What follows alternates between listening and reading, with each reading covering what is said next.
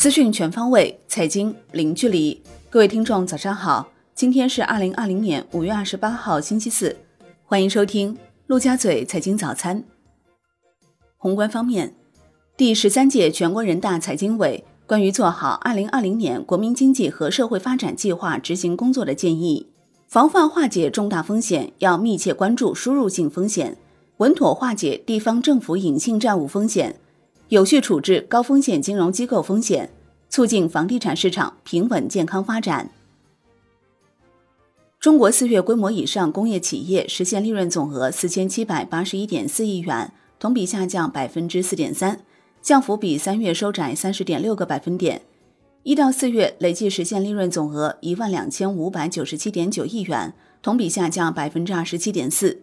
统计局表示。要积极贯彻落实各项援企助企政策，稳住经济基本盘，促进工业经济回升向好。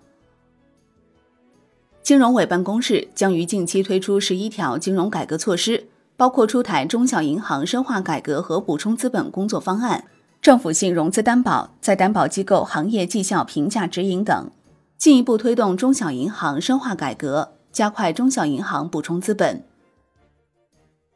央行公开市场周三开展一千两百亿元七天期逆回购操作，中标利率百分之二点二，与上次持平。当日无逆回购到期，单日净投放一千两百亿元，资金面进一步趋紧，Shibor 延续全线上行。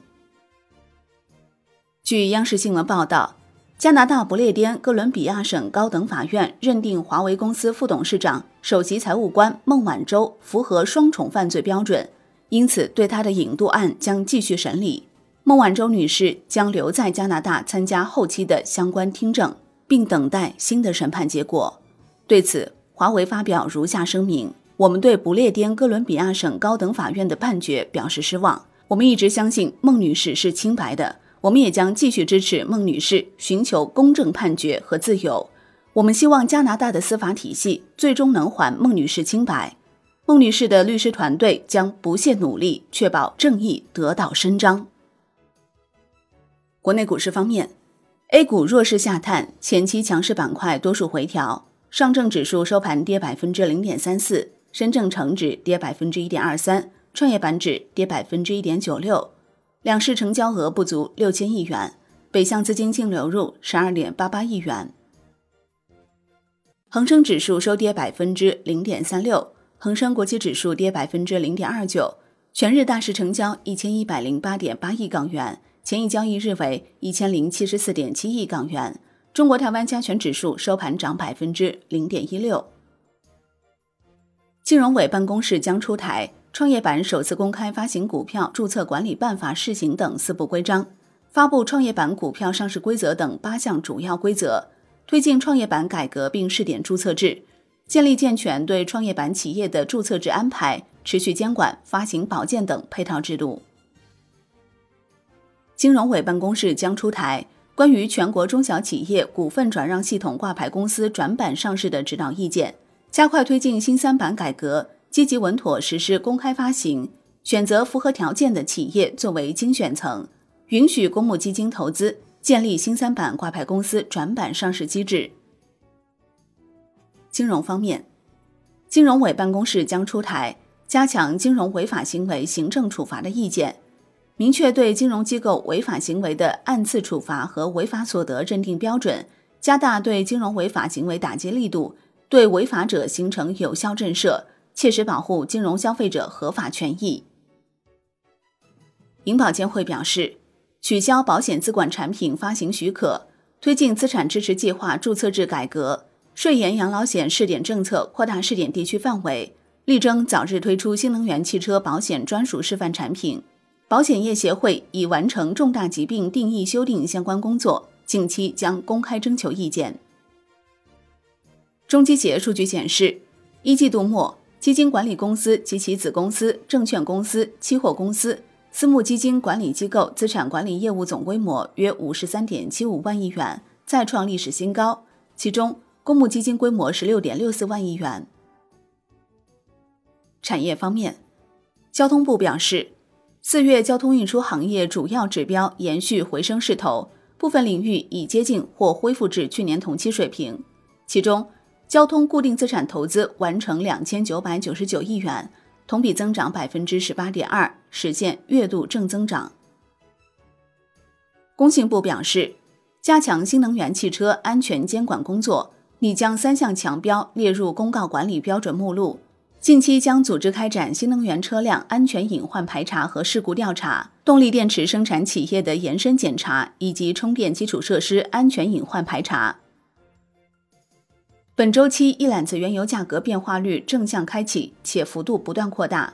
国际原油均价上涨，但仍低于四十美元每桶的地板价。预计五月二十八号二十四时，国内成品油调价将迎来五连停。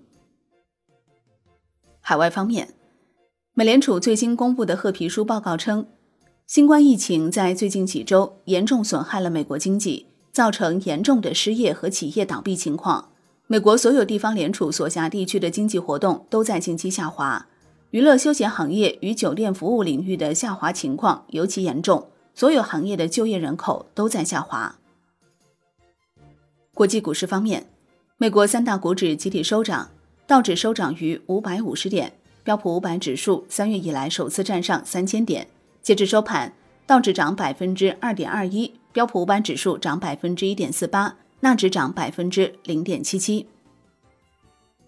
欧股集体上涨，德国 D X 指数涨百分之一点三三，法国 C C 四零指数涨百分之一点七九，英国富时一百指数涨百分之一点二六。商品方面，国际油价全线下跌。New Max 原油期货收跌百分之六点二，报三十二点二二美元每桶，创一周多以来新低。Comex 黄金期货收涨百分之零点一五，Comex 白银期货收涨百分之一点一四。伦敦基本金属多数下跌，其中 LME 期铝收涨。国内商品期货夜盘涨跌不一，其中胶合板涨停。棕榈油、大豆、铁矿石、螺纹钢、热轧卷板、焦煤、动力煤也分别收涨，橡胶、沥青、焦炭收跌。债券方面，现券期货整体延续弱势，十年期国债期货涨幅收红，五年期主力合约跌百分之零点二四，两年期主力合约跌百分之零点一四。银行间现券长端收益率变动不大，中短端明显上行逾五个基点。银行间资金面延续收敛。隔夜回购加权利率反弹至百分之二点一上方。外汇方面，在岸人民币对美元十六点三十分收盘报七点一五四七，创近九个月收盘新低，较上一交易日跌一百九十三个基点。人民币对美元中间价调升二百零一个基点，报七点一零九二。中国银行间市场交易报告二零一九显示，外汇市场全年成交三十六万亿美元。人民币汇率先强后弱，外币对市场流动性持续提升，离岸市场上人民币交易区域不断扩展。二零一九年，人民币在外汇市场日均交易额和全球支付中的份额分别位列全球第八位和第五位。好的，以上就是今天陆家嘴财经早餐的精华内容，感谢您的收听，我是林欢，我们下期再见喽。